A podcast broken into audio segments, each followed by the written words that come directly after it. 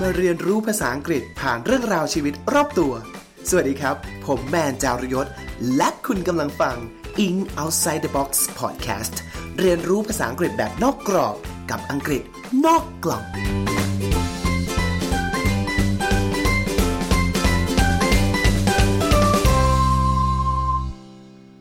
สวัสดีครับ สวัสดีท่านผู้ฟังทุกท่านนะฮะ ขอต้อนรับกลับเข้าสู่รายการ English Outside the Box Podcast ภาษาอังกฤษนอกกล่องนะครับ รายการที่พาทุกท่านไปเรียนรู้เรื่องราวภาษาอังกฤษผ่านชีวิต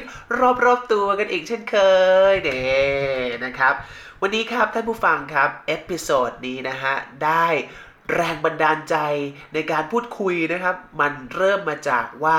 เมื่อปีที่แล้วผมไปดูภาพยนตร์เรื่อง Maleficent ใช่ไหมครับ ไม่รู้อะไรมันกระตุกต่อมเอ๊ะขึ้นมาว่า เฮ้ย Maleficent หรือแม่มาลีของเราเนี่ยนะ เวลาเสกร่ายมนต์ทีไรต้องเป็น อ่าเขาเรียกอะไรนะ รังสีที่มันออกมาต้องเป็นสีเขียว เอ๊ะทำไมแม่มดต้องเป็นสีเขียว ตอนดู Wicked Witch ที่เป็นเรื่อง Wizard of Oz แม่มดก็เป็นสีเขียว ดูการ์ตูนดิสนีย์เจอ antagonist หรือตัวร้ายต่างๆ ไม่ว่าจะเป็น Scar แม่มดใน Snow White นะฮะเวลาจุ่มแอปเปิลจะให้ Snow White น้ำที่จุ่มแอปเปิลเป็นน้ำยาพิษนั้นก็เป็นสีเขียว นี่ยังไม่นับ Ursula นะฮะในเรื่อง Little Mermaid ก็มีรังสีพลังเป็นสีเขียว นี่ยังไม่นับรวม Disgust จากเรื่อง Inside Out นะครับ ถ้าเกิดใครได้ได้ดู Disgust ก็จะเป็นสีเขียวเช่นเดียวกันของพิกซ่าเอ๊ะ จะว่านี่เป็นสีที่ใช้กันในหมู่ดิสนีย์พิกซ่าหรือเปล่า แต่เราไปดู Voldemort ใน Harry Potter Voldemort ก็มีลำแสงเวลาเสกคาถาเป็นสีเขียวเหมือนกัน ไหนจะมีสำนวนภาษาอังกฤษที่บอกว่าอิจฉา ต้อง green with envy คืออิจฉาจนตัวเขียวนะฮะ เฮ้ย เฮ้ยทำไมสีเขียวมันถึงได้นำเสนอความชั่วช้า evil ความเป็นพิษ poisonous ความอิจฉาตาร้อนหรือคุณสมบัติที่มันดูไม่ดีแบบนี้ วันนี้ครับใน episode นี้ผมอยากจะชวนทุกท่านนะฮะ ย้อนกลับไปหาเรื่องราวกันดีกว่า ว่าอะไรคือที่มาที่ไป ให้สีเขียวแบบนี้กลายเป็นความหมายของ evil กลายเป็นความหมายของความชั่วร้ายและเป็นพิษ วันนี้ครับเราจะพาทุกท่านกลับไปหาคำตอบกันครับว่า อะไรที่มันชั่วร้ายทำไมจึงกลายเป็นสีเขียว แล้วพบกันครับ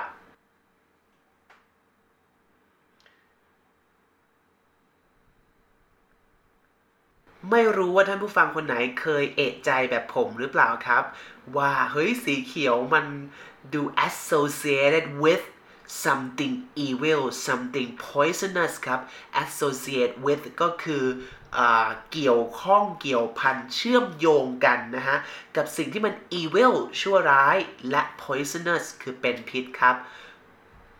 ต้องบอกก่อนเลยว่าจริงๆ เรื่องพวกนี้เรื่องของการตีความเนี่ย มันเป็นอะไรที่ค่อนข้าง subjective มากๆ จริงๆ ผมไม่ คงไม่สามารถเหมารวมได้ว่า หูสีเขียวที่เขาใช้กับหนังทุกเรื่องนิยายทุกเล่มเนี่ยจะเป็นความหมายชั่วร้ายชั่วช้าไปหมดเลยนะครับมันคงจะมีความหมายหลากหลาย สีเขียวเองก็มีหลากหลายเฉดแหละ แต่วันนี้ครับผมจะพาท่านผู้ฟังไปเล่าถึงที่มาที่ไปแล้วกันที่ผมสันนิษฐานจากการหาข้อมูลว่านี่อาจจะเป็นสาเหตุที่ทำให้สีเขียวที่ออกจะนีออนเรืองแสงเนี่ย ดูเป็นลักษณะของความชั่วร้ายหรือชั่วช้าและเป็นพิษนะครับ ผมจะพากลับไปเล่าด้วย 4 ด้านด้วยกันครับ เรื่องแรกครับเป็นความเชื่อว่าทำไมสีเขียวถึงกลายเป็นพิษนะฮะ เป็นเรื่องสารเคมีที่ย้อนยุคไปตั้งแต่ศตวรรษที่ 18 นะฮะ ช่วงยุควิกตอเรียนนะครับ แล้วก็จะไปเล่าถึงเรื่องราวในไบเบิลที่เป็นทฤษฎีที่ 2 รวมถึงนะฮะ เรื่องที่ 3 นะครับ เป็นเชคสเปียร์นะครับ สำนวน green with envy นะครับ ก็คือเขียวไปด้วยความอิจฉาริษยา และ 4 ครับ จะพาไปเล่าถึงนะครับ ความเชื่อตั้งแต่ยุคกรีก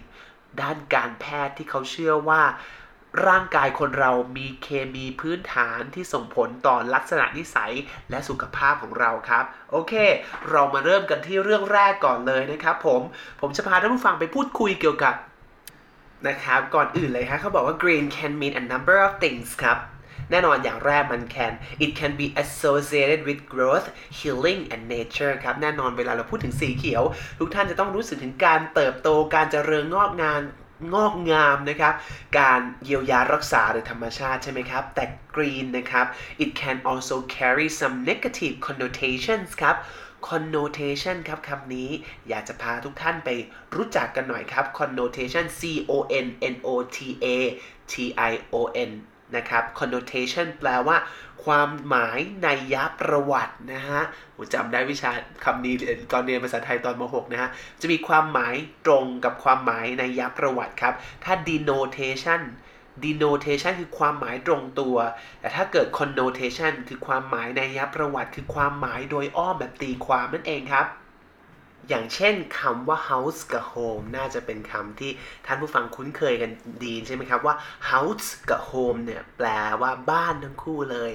แต่ขณะที่ house เนี่ยหมายถึงบ้านที่เป็นหลังๆ แต่ขณะที่ home เนี่ยครับมี connotation หรือมีความหมายแฝงความหมายซ่อนอยู่ว่าหมายถึงบ้าน ที่เป็นที่ที่เรารู้สึกอบอุ่น มีครอบครัวมีคนที่เรารักรออยู่เขาถึงได้บอกว่า a house is not a home นะครับ บ้านที่เป็นหลังๆเนี่ยไม่เหมือนบ้านที่เป็นที่พักใจของเรา อย่างนี้ก็เป็นลักษณะของ connotation ครับเขาบอกว่าสีเขียวเนี่ยมันมี connotation negative connotation หรือความหมายแฝงที่เป็นด้านลบ เช่น greed ความอ่าเรียกนะ กรีดความโลภ envy ความอิจฉาริษยา แล้วก็ sickness คือความป่วยนะครับเพราะฉะนั้นเรามาเริ่มกันที่ทฤษฎีแรกกันก่อนเลยครับ ทฤษฎีแรกนี้เป็นเรื่องที่ทำให้เรารู้สึกว่า เฮ้ยทำไมสีเขียวถึงเป็นสิ่งที่ท็อกซิก หรือ poisonous เป็นพิษนะครับ ก็ต้องย้อนกลับไปในสมัยศตวรรษที่ 1,800 ในช่วงนั้นนะ ต้องบอกไว้ก่อนว่าเป็นช่วงที่เข้าสู่ยุควิกตอเรียน เป็นยุคที่พุ่งรุ่งเรืองมาก เพราะมันเกิดการปฏิวัติอุตสาหกรรมครับ ก็เกิดเป็นโรงงานการผลิตมากมาย มีการเอาเทคโนโลยี สารเคมีมาใช้กันอย่างกว้างขวางใช่ไหมครับ ทำให้สังคมคนเราเริ่มใช้กันชีวิตกันอย่างแบบโมเดิร์นมากขึ้นแล้วล่ะ จากที่เคยจุดตะเกียงตอนนี้ก็เริ่มมีไฟฟ้าใช้แล้วครับ เขาบอกว่ามันทำให้เมืองเนี่ยเจริญมาก ๆ แต่ขณะเดียวกันก็กลับทำให้ชีวิตคนเราดูจืดชืดจังเลยนะครับ คนเลยก็เลยแบบว่าโหยหาสีสันต่างๆ ทีนี้สีหนึ่งที่ฮิตมาก ๆ ก็คือสี vivacious green นะครับ คือสีเขียว เรืองแสงสีเขียวที่มันสดใสนะครับผมก็แบบตัวความต้องการสูงมาก วันหนึ่งครับก็มีนักเคมีคนหนึ่งครับ ที่ชื่อว่า Carl Wilhelm Scheele นะฮะเขาก็คิดค้นสีเขียวสวยงามขึ้นมาได้นะครับ ซึ่งในนั้นเนี่ยมันมีส่วนประกอบของสารหนูครับผมผสมกับคอปเปอร์ซัลเฟตนะครับแล้วก็ตั้งชื่อว่าเป็นสีเขียวของ Scheele ครับก็ทำให้ได้เป็นสีเขียวที่ เป็นที่นิยมเพราะสีเขียวมันสวยสดใสมากคนในยุคนั้นก็ฮิตมา เอามาทำเป็นเสื้อผ้าบ้าง เอามาตกแต่งเฟอร์นิเจอร์ เอามาทาเป็นสีกำพงกำแพงบ้าง แต่หารู้ไม่ว่าสีเขียวที่เห็นสวยๆเนี่ยมีสารหนู มีสารเรเดียมอยู่ ซึ่งทำให้มีอันตรายอย่างที่คนเหล่านี้ไม่เคยรู้ตัวมาก่อนว่า จะต้องได้พบกับจุดจบ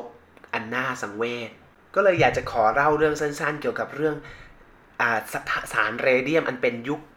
สารที่ฮิตมากในการทำสีสันสดใสในยุคศตวรรษที่ 18 นะครับ ให้ฟังซึ่งมีเหตุการณ์ที่โด่งดังอันหนึ่งมากๆ ชื่อว่า Radium Girls นะครับ คือเป็นสาวที่ปนเปื้อนสาวโรงงานที่ปนเปื้อนเรเดียมเรืองแสงนะครับ เรื่องมันมีอยู่ว่ามันมีพนักงาน หญิงกลุ่มหนึ่งนะครับที่ Urium อ่า US Radium Corporation นะครับเขาจะคอยทำหน้าที่ระบายสีเรืองแสงลงบนหน้าปัดนาฬิกา ก็เลยทำให้นาฬิกาเนี่ยมันเรืองแสงแล้วไปเห็นตัวเลขในที่มืดได้ ก็กลายเป็นสิ่งที่แบบว่าหืมฮิตเป็นนวัตกรรมที่แบบสุดยอดมากในยุคนั้นนะครับ ซึ่งก็กลุ่มสาวๆเหล่านี้ก็ต้องทำหน้าที่เอาผู้กัน จุบชุบลงไปในเรเดียม แล้วก็ปาดลงบนเข็ม และผู้ฟังนึกถึงสมัยตัวเองเด็กๆ ออกไหมครับ เวลาเราใช้ผู้กันอะเราจะต้องทำยังไงให้แบบผู้กันมันแบบปลายผู้กันมันแหลมๆเวลาทาลงไปบนแป้นจะได้แบบสวยๆไม่เลอะ เราก็ต้องเอาทำไมฮะเอาน้ำลายเราใช่ไหมอ่าอมผู้กันให้มันเป็นเป็นเกลียวนะครับ ซึ่งสาวๆเหล่านี้ก็ทำหน้าที่อมผู้กันด้วยนั้น ร่างกายของเธอได้รับสารเรเดียมเข้าไปเต็มตัวนะครับเปิดตามตัวตามเผ้าตามผมว่ากันว่าคนข้างนอกมองเข้ามาในโรงงานนะครับ ก็จะเห็นเป็นแบบกลุ่มสาวๆเนี่ยเรืองแสงสีเขียวมลังมาเลืองราวกับเป็นนางฟ้า นางสวรรค์เลยทีเดียว แต่ในยุคนั้นครับ เมื่อได้เพิ่งพ้นค้นพบใหม่ๆนะธาตุเรเดียมก็เลยยังไม่มีใคร รู้จักถึงอันตรายอันใหญ่หลวงของมัน เมื่อสาวๆ Radium Girls ได้ทำงานไปเรื่อยๆ ครับ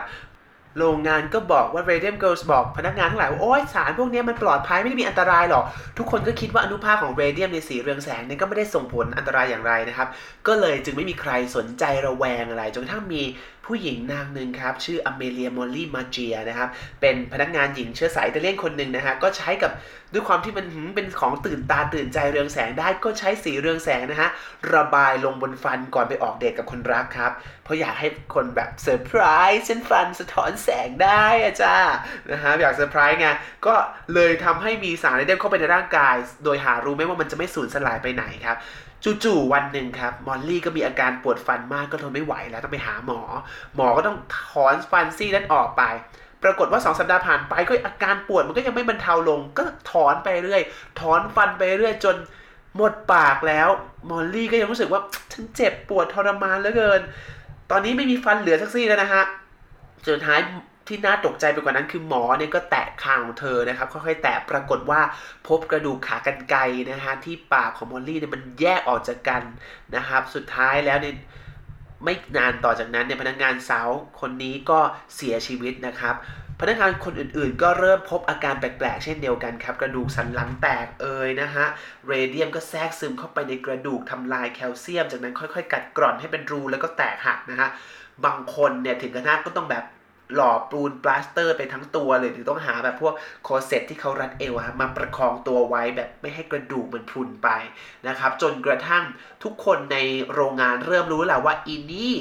นะฮะเหตุมันต้องเป็นเพราะโรงงานที่ฉันทำงานอยู่แน่เลยไอสารเรเดียมนี่แน่ๆเลย ทุกคนก็เลยไปฟ้องนะครับ เดินเรื่องทำคดีฟ้อง เพื่อจะเรียกร้องความเสียหายจากโรงงานนะครับ แต่เขาเรียกได้ว่า สารเรเดียมในยุคนั้นทำให้คนเสียชีวิตไปมาก จนไม่รู้จำนวนเลยว่าเท่าไหร่นะครับไม่มีการเปิดเผย ไม่มีการทำสติไว้แต่คาดว่ามีน่าจะเสียชีวิตจากสารเคมีตัวนี้เป็นจำนวนมากเลยเดียว ซึ่งนั่นก็เลยเป็นสาเหตุว่าทำไมสีเขียวของเรเดียมเนี่ย จึงกลายเป็นความเขาเรียกว่า perception การรับรู้ที่ทำให้รู้สึกว่าสีเขียวมันโดยเฉพาะสีเขียวเรืองแสงนะครับ คือสีของพิษ สีที่มันท็อกซิกสีที่มันเป็น poisonous นะครับ เพราะฉะนั้นจึงไม่แปลกใจถ้าเราจะเห็นสารสีเขียวตามหนังที่เป็นรู้สึกว่าอันนี้มันต้องเป็นสารพิษแน่ๆเลย หรือเวลาดูในการ์ตูนที่มีแม่มดทำหม้อยาปรุงต้มอะไรต่างๆ สีที่อยู่ในหม้อก็ต้องเป็นสีเขียวในแม่มดของอ่า สโนไวท์ที่จะเอาแอปเปิลไปชุบก็เลยเป็นน้ำสีเขียวนะครับ รวมถึงตัวการ์ตูน Inside Out ถ้าเกิดท่านผู้ฟังคนไหนเคยฟังนะฮะ ตัว Disgust ซึ่งเป็นอารมณ์นะครับที่ทำหน้าที่ที่ทำให้มนุษย์ของเราคอย avoid eating poison food นะครับ ซึ่งในตัวบทพูดของหนังเรื่องนี้ก็ได้พูดไว้ด้วยว่าหน้าที่ของ disgust ในกลไกของร่างกายของเราคือทำให้เรา avoid poison food หรือว่า toxic people นะครับเพราะฉะนั้นก็เลยไม่แปลกที่ตัวผู้สร้างเรื่อง Inside Out จะใช้สีเขียวแทนความรู้สึกของตัวละคร Discuss นะครับ ซึ่งก็อย่างจอยก็เป็นสีเหลืองใช่ไหมความเศร้าแซดเน็ตก็เป็นสี ฟ้าอย่าง blue อย่างเงี้ยครับ ก็เป็นตัวบอกความรู้สึกเหมือนกันนะ I am blue ก็คือฉันกำลังโศกเศร้าโศกาอาดูนอยู่นะครับและนั่นนะคือทฤษฎีที่หนึ่งที่ว่าอะไรที่ทำให้สีเขียวให้เซนส์ความรู้สึกของความเป็นพิษเป็นยาพิษนะครับผมอาขอเข้าสู่ทฤษฎีที่2นะครับที่อาจจะเป็นไปได้ด้วยนะฮะอย่างสีเขียวนะครับที่ไม่ใช่โทนเขียวแบบธรรมชาติอย่างต้นไม้ นะครับ สีเขียวในไบเบิลนะครับ ก็มีความหมายของความตายด้วยเหมือนกันครับ โดยที่ม้านะครับ อันนี้ขอย้อนกลับไปนิดนึงแล้วกันนะครับ ท่านผู้ฟังน่าจะน่าจะรู้จัก apocalypse ใช่ไหมครับ apocalypse ก็คือวันสิ้นโลกนะครับ ตามความเชื่อของอชาวคริสต์นะครับ ในคัมภีร์ไบเบิลนะครับ apocalypse ครับคำนี้ A P O C A L Y P S E apocalypse ครับก็คือในพระคัมภีร์ศาสนาคริสต์นะครับ จะมีการบอกว่าจะเกิดวันสิ้นโลกนะฮะที่ว่าเราเนี่ยต้องกลับไปเข้าสู่อ้อมอกเพื่อพระเจ้าเอาอ้อมอกของพระเจ้า เพื่อกลับไปอยู่ในสวงสวรรค์ดินแดนนิรันดร์ที่ซึ่งอดัมกับอีฟจากมาเพราะโดนลงโทษเพื่อไปฝ่าฝืนไปกิน tree uh, fruit of knowledge นะครับก็เลยทำให้อดัมกับอีฟถูกขับไล่ออกมาจากสวงสวรรค์นั้น จนเกิดเป็นมนุษยชาติของเราจนถึงวันนี้ เขาก็เชื่อว่าวันนั้นจะเป็นวันที่มนุษยชาติกลับเข้าไปสู่อ้อมอกของพระเจ้าเช่นกันครับ ในตำนานได้ระบุเอาไว้ว่าพระเจ้าจะทรงเปิดผนึกออกมาทีละดวงครับ เพื่อนำเอาสี่จตุอาชาครับสี่จตุอาชาออกมาใช้ในยามที่โลกถึงวันพิพากษาครับสี่จตุอาชา คนมาทั้ง 4 หรือ the four horsemen of the apocalypse ครับ ก็คือจะเป็นจตุรอาชาสี่ตนที่จะขี่ม้ามาด้วยนะครับ โดยซึ่งม้าทั้ง 4จตุรอาชาทั้ง 4 ตนเนี่ยนะฮะจะแทน 4 อย่างด้วยกันนะครับ งั้นขอโฟกัสเดี๋ยวเล่าให้ฟัง 4 อย่างสั้นๆนะฮะโฟกัสที่ตัวสุดท้ายแล้วกันนะฮะ อันแรกจะเป็นโรคระบาดครับ เป็น white horse strife ครับ เป็นจตุรชาที่ มาด้วยโรคระบาดนะครับ และตนที่2ครับจะเป็นสงครามครับ เป็น red horse war นะครับ และตนที่3ครับจะเป็นความอดอยาก black horse famine นะครับ และตัวสุดท้ายตัวนี้แหละครับ เป็นจตุรอาชาแห่งความตาย ซึ่งจะเป็นสีเขียวหม่นนะครับ pale horse death ซึ่งในภาษากรีกก็จะใช้คำว่า chloros ซึ่งเป็นม้าสีเขียวด้วยเหมือนกัน ก็จะเป็นม้าแห่งความตายฉันก็เลยอาจจะเป็นอีกหนึ่งเหตุผลที่ว่าอะไรบางอย่างที่ดูน่ากลัวดู evil ดูนำเสนอ death imminent death ความตายที่กำลังคืบคลานใกล้ถึงเข้ามา จะเป็นสีเขียวนะฮะพูดอย่างนี้แล้วนึกถึงหลอดวอเดมอร์หรืออะไรแบบนี้นะ ก็เลยไม่แปลกที่พวกนี้เขาจะมี ลำแสงเวลาไร้คาถาเป็นสีเขียวนะครับผม อะ นี่ก็เป็นเรื่องราวของสีเขียวที่เกิดจากเรื่องเล่าในไบเบิลนะครับ อันต่อไปครับขอไปสู่อันที่ 3 ท่านผู้ฟังน่าจะเคยได้ยินสำนวนนะครับที่บอกว่า green with envy นะครับ green with envy คือ รู้สึกอิจฉาริษยามาก ๆ เลยนะฮะ เช่น I am green with envy คือฉันอิจฉามาก ๆ จริง ๆ ขอให้คำศัพท์คำนี้หน่อยแล้วกันนะครับว่า envy ครับ เป็นคำนามแปลว่าความอิจฉาริษยา ถ้า envious เป็น adjective นะครับ e n v i o u s envious ครับ ถ้าท่านผู้ฟังจะใช้เป็น envious ที่เป็น adjective เราจะต้องพูดว่า I am envious of him I am envious of him ฉันละอิจฉาเขาจริงๆนะครับ ต้องใช้กับ verb to be I am envious of him she is envious of him และต้องมีคู่กับ preposition of ด้วยนะ envious of someone นะครับคำนี้ครับ green with envy มะเห็นไหมมาพูดถึงเรื่องของ อคุณสมบัติลบๆ ก็ยังคงไม่พ้นสีเขียวเนี่ยเป็นความอิจฉาริษยา ความอยากได้อยากมีนะครับ ก็ต้องเล่าให้ฟังก่อนว่าโอ้คนที่เขาว่าว่าเป็นผู้ที่คอยก็คืออบัญญัติศัพท์นี้ขึ้นมานะครับ ก็คือเชคสเปียร์นั่นเองครับคำว่า coin นะครับ c o i n coin ถ้าเป็นคำนามมันแปลว่าเหรียญใช่ไหมเหรียญเงิน เหรียญบาทที่เราใช้กันเรียกว่า coin แต่ถ้าเกิด coin เช่น ใช้เป็น verb เนี่ยมันจะแปลว่า บัญญัติคำศัพท์ขึ้นมา เช่น อย่างคำว่านก เรารู้จักอยู่แล้วว่านกเป็นสัตว์ปีกที่บินได้ใช่ไหมครับ แต่ในช่วงไม่กี่ปีให้หลังที่ผ่านมาคำว่านกมันมีความหมายใหม่ใช่ไหมหมายถึงแบบว่าไปจีบผู้ชายแล้วแฮวนะไม่ได้เขานะฮะจีบไม่ติดอย่างเงี้ยเรียกว่านกฉะนั้นก็สามารถพูดได้ว่า the word นก was coined several years ago ก็คือ คำศัพท์คำว่านกเนี้ยมันเพิ่งถูกบัญญัติเพิ่งประมาณ 2-3 ปีที่ผ่านมานี่เองอะไรแบบนี้นะครับ หรือว่า he coined the word นะครับ เพราะฉะนั้น Shakespeare coined the expression green with envy ครับ ก็คือเชคสเปียร์เนี่ยเป็นคนบัญญัติสำนวนที่ว่า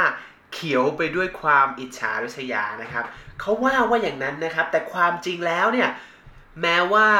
เชคสเปียร์จะ associate สีเขียวเข้ากับ envy หรือความอิจฉาริษยาเนี่ยอยู่ในงานวรรณกรรมตัวเองถึง 3 เรื่องด้วยกันนะครับ เรื่องแรกนะครับก็ใช้สีเขียวอย่างในเรื่องโอเตโลนะครับ ก็ไออาโกก็มีการพูดถึง Green Eyed Monster นะครับ หรือในเรื่อง Antony and Cleopatra เชคสเปียร์ก็ได้เขียนคำว่า Green Sickness ซึ่งหมายถึง ความอิจฉาริษยานั่นเอง แล้วก็ในเรื่องเวนิสวานิสใช่ไหมครับ ก็ใช้คำว่า green eye jealousy ซึ่งล้วนแล้วแต่เป็นเรื่องของความอิจฉาริษยาที่เกี่ยวพันกับสีเขียว ทั้งนั้นเลยนะครับ หลาย ๆ ท่านอาจจะบอกว่า เอ้ยเชคสเปียร์เนี่ยเป็นคน สร้างหรือนิยามสีเขียวกับความอิจฉาริษยา แต่จริงๆแล้วเนี่ยเราสามารถย้อนกลับไปได้อีกในถึงแบบยุค 700อ่าคริสต์700 ปีก่อนคริสตกาลเลยนะครับ ตั้งแต่ยุคกรีกเลยเป็นความเชื่อเดิมครับเมื่อกี้เราเล่ากันไปแล้วว่าในยุคศตวรรษที่ 18 เนี่ยจะเป็นวิกตอเรียนใช่ไหมครับเป็นยุคที่แบบปฏิวัติอุตสาหกรรม ถ้าย้อนกลับไปในเชคสเปียร์เนี่ยก็จะเป็นยุคศตวรรษที่ 16 นะครับ ยุค Elizabethan นะครับ ก็จะยังคง ใช้คำว่าอะไรดีล่ะ มีความงมงายนะ มีความเชื่อ มีเรื่องราวของไสยศาสตร์ต่างๆนะครับ เพราะฉะนั้นเชคสเปียร์ซึ่งเป็นคนในยุคนั้นก็ได้รับอิทธิพลแนวคิดเหล่านี้ด้วยเช่นกันครับผม ซึ่งนำมาสู่เรื่องสุดท้ายที่ผมอยากจะชวนทุกท่านไปพูดคุยกัน นั่นก็คือความเชื่อด้านการแพทย์ที่มีเรื่องของสารเคมี ต้องบอกเลยว่าเรื่องนี้ จำได้แม่นเลยเพราะย้อนกลับไปตอนปี 2 เรียนวิชานี้ตอนปี 2 นะครับ วิชา 211 นะฮะ English Literature นะ LT 211 ตอนสมัยยังเรียนอยู่ปตรีนะครับ แล้วยังจำไม่เข้าใจนะฮะว่าเกรดก็ไม่ได้ดีเลย แต่เนื้อหานี้จำได้แม่นเลยนะครับ ว่าอาจารย์เคยสอนว่าคนสมัยก่อนมีความเชื่อแบบนี้ครับ ขอเล่าให้ท่านผู้ฟังฟังไอ้เจ้าความเชื่อที่ว่ามนุษย์ทุกคนเนี่ยเกี่ยวพันกับธาตุและอารมณ์นะครับ มัน สืบสาวเราเรื่องมาตั้งแต่วิชาแพทย์สมัยอียิปต์โบราณเลยทีเดียวนะครับ ซึ่งต่อมามันพัฒนาเป็นรูปแบบชัดเจนโดยแพทย์ชาวกรีกคนหนึ่งนะฮะ ชื่อฮิปโปครติสนะครับ ช่วงประมาณสัก 460 ปีก่อนคริสตกาลนะครับ คุณฮิปโปคริติสเนี่ยฮะเป็นผู้ที่มีชื่อเสียงมากเลยนะครับ ว่าเป็นผู้ที่รักษาโดยมีแบบแผน จนได้รับการยกย่องว่าเป็นบิดาของการแพทย์ตะวันตกเลยทีเดียวนะครับทฤษฎีของฮิปโปคริติสเนี่ยพัฒนาโดยอิงหลักธาตุทั้ง 4 ของปรัชญากรีกครับ ซึ่งก็คือไฟน้ำลมดินนะครับ ซึ่ง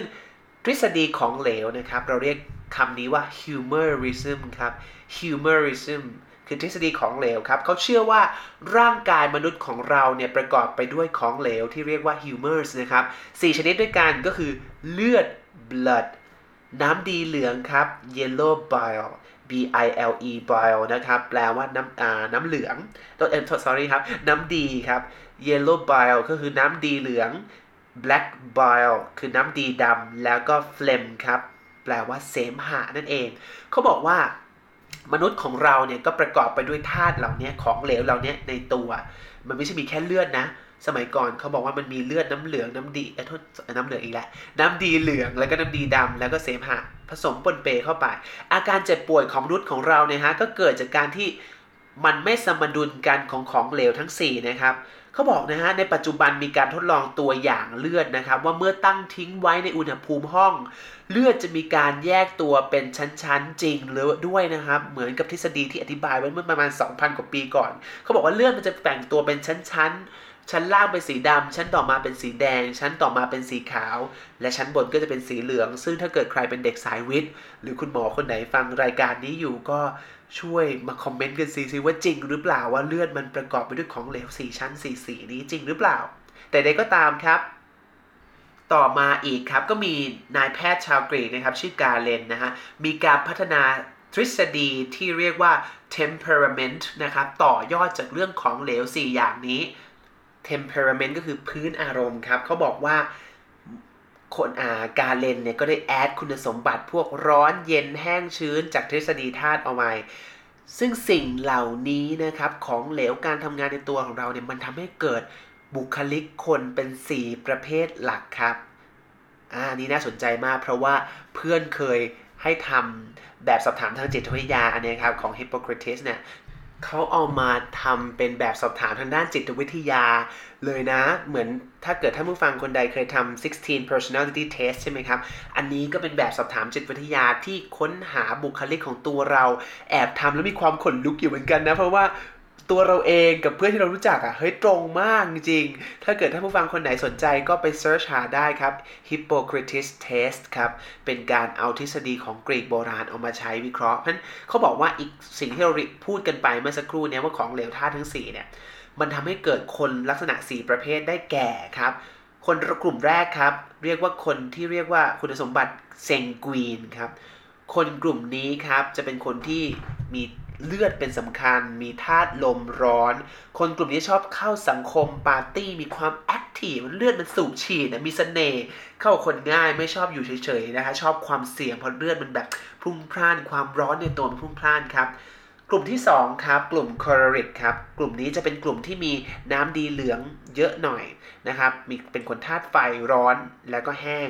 กลุ่มนี้จะเป็นคนที่มีความเป็นผู้นำสูง มุ่งมั่นใฝ่ความสำเร็จชอบควบคุมบังคับ แล้วก็มักคิดเป็นเหตุเป็นผลมองโลกด้วยตรรกะนะครับ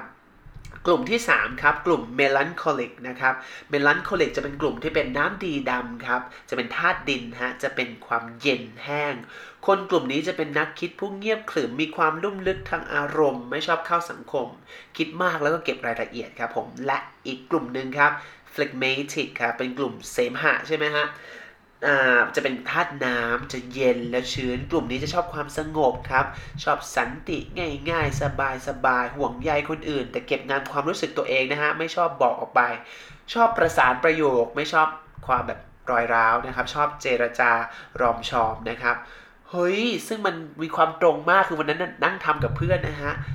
ท่านผู้ฟังเชียร์นะฮะได้ลองไปทำนะครับ Hippocrates test ไปหาใน Google ได้เลยนะครับ เพราะฉะนั้นครับเรามาพูดถึงเรื่องนี้ได้ยังไงนะ เราขอทวนกันอีกทีนะครับ ทฤษฎีความเชื่อเนี่ยนะครับที่เป็นพื้นฐานที่ทำให้เชคสเปียร์แต่งสำนวนขึ้นมาว่า green with envy เนี่ยเพราะว่าเราเชื่อว่าร่างกายของเรามีของเหลว 4 อย่างนี้ ซึ่ง มันจะต้องอยู่ในความ balance สิ่งที่ทำให้เราสุขภาพดีใช่ไหมครับ ซึ่งของเหลวทั้ง 4 อย่างนี้ก็จะมีระเหยเป็นไอ ซึ่งจะเข้าไปสู่ในสมองแล้วก็ทำให้เปลี่ยนนิสัยตัวตนของเรานะครับ ถ้าคนเราป่วยนะฮะเขาก็จะรักษาโดยการสร้างสมดุล balance ของของเหลวเนี่ยครับ โดยบางทีอาจจะให้อ้วกออกมา หรือไม่ก็อาจจะทำให้เลือดออกออกมา เพื่อให้สมมติอันนี้มัน อันนี้แบบเลือดมากเกินไปก็จะให้เลือดออกออกมาครับผม ซึ่งขอทวนอีกรอบหนึ่งนะว่าคุณสมบัติ 4 อย่างนี้ มันมีอะไรบ้าง เพราะว่ามันมีคำศัพท์ภาษาอังกฤษที่เขาใช้กันจริง ๆ นะครับ แต่ค่อนข้างเป็นระดับสูงนิดนึงนะฮะ ถ้าเกิดใครสอบ SAT จะได้เจอนะครับคำศัพท์ 4คำเมื่อสักครู่นี้ครับคำแรกครับ sanguine sanguine S A N G U I N E ครับ sanguine ในภาษาอังกฤษแปลว่า optimistic หรือ positive นะครับ he is sanguine about the future of our country he is sanguine about the future of our country ก็คือเขานี่มองโลกในแง่ดีนะ ว่าอนาคตของประเทศเราน่าจะไปได้ดี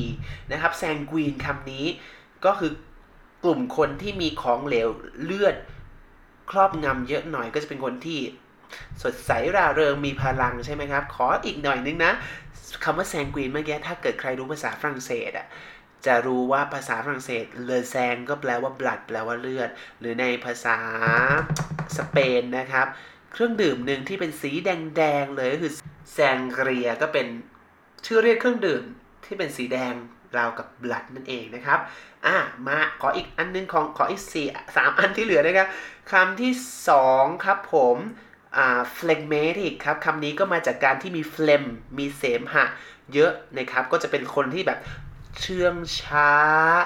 ตัวซีดเผือดขี้เกียจครับ ก็เลยกลายเป็น adjective phlegmatic p h l e g m a t i c phlegmatic ก็แปลว่าขี้เกียจนั่นเองครับ เชื่องช้าไร้อารมณ์ไม่ยินดียินร้าย เช่นแบบ he is the most phlegmatic man steadily working on as the rain splashes down he is the most phlegmatic man readily working on as the rain splashed down นะครับ ก็คือ โอ้ยไม่ยินดีนร้ายเลยนะพ่อคุณทำงานไปเรื่อยขนาดที่ฝนก็ตกมาหาใหญ่อีนี้ก็ยังทำงานชิลอยู่นะฮะ นี่คือ phlegmatic ครับ มาจากคำว่า phlegm ที่แปลว่าเสมหะเนี่ยเขาบอกว่ามันอาจจะเป็นเพราะว่าเวลาที่เราร่างกายไม่สมดุลใช่ไหม เฟลมมันเยอะมากเกินไป มีไข้ มีเสมหะ มันทำให้เราเชื่องช้า ไร้เรี่ยวแรงอะไรแบบนี้ครับ นี่คือกลุ่มที่ 2 phlegmatic ครับ อีกกลุ่มหนึ่งครับอ่า melancholic ครับ melancholic ก็จะมีน้ำดีดำเยอะนะฮะ ซึ่งก็จะทำให้เราเป็นคนขี้คิดมาก ขี้หงุด เขาเรียกนะขี้วิตกกังวลนะฮะ melancholic ก็แปลว่าความเศร้าโศกโศกาอาดูนครับเป็น adjective เหมือนกันแทนที่เราใช้คำว่า sad วันนี้ได้คำไฮโซหรูๆแปลว่า melancholic ครับ his Noel often has a melancholic mood his Noel often has a melancholic mood ก็คือวิงานนนิยายของเธอมักจะเขียนออกมาโดยได้อารมณ์แบบดูโศกเศร้าโศกาอาดูนจังเลยนะครับ และนี่คือ คุณสมบัติที่ 3 สารเคมีที่ 3 และตัวสุดท้ายครับ ที่เราจะพูดกันเพื่อจะลากเข้าไปสู่อีกรีนวิดแอนวีนะครับ ก็คือตัวที่ 4 ครับ choleric choleric นะครับ เกิดมาจากอะไรนะ น้ำดีเหลืองนะครับ choleric เนี่ยแปลว่าเป็นคนขี้หงุดหงิดกังอ่าเขาเรียกนะหงุดหงิดขี้รำคาญนะครับ เช่น he was affable at one moment choleric the next he was affable at one moment choleric the next ก็คือเขาเนี่ยนะนาทีหนึ่งก็ดูน่ารักนะ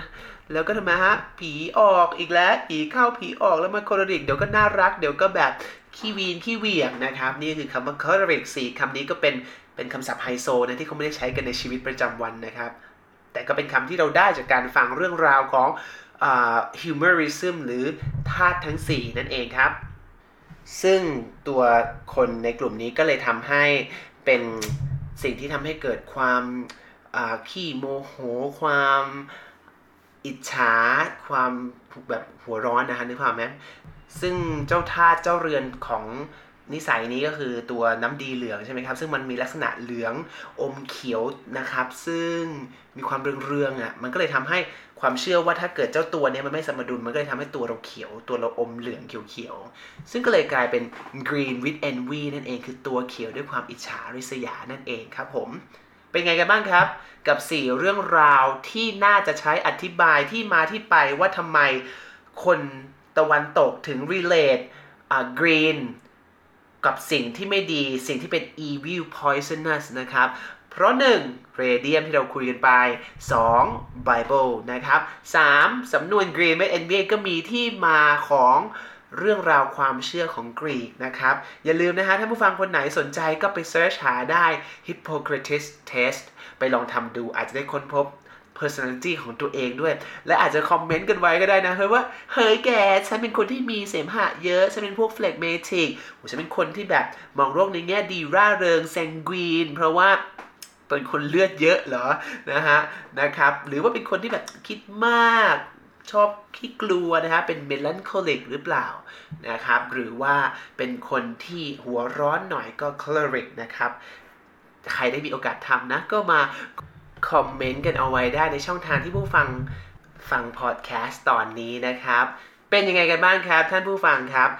เนื้อหาที่ผมเอามาฝากให้วันนี้ ฟังขึ้นไหมครับ make sense ไหมครับ รู้สึกว่าน่าเชื่อไหมครับ หรือแบบเธอมันโนไปเองหรือเปล่า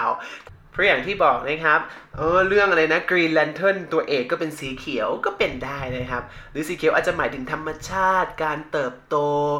การเติบใหญ่ความสงบก็เป็นได้นะครับฉะนั้นแต่ผมเชื่อว่ามันต้องมีจุดร่วมบางอย่างแหละที่ทำให้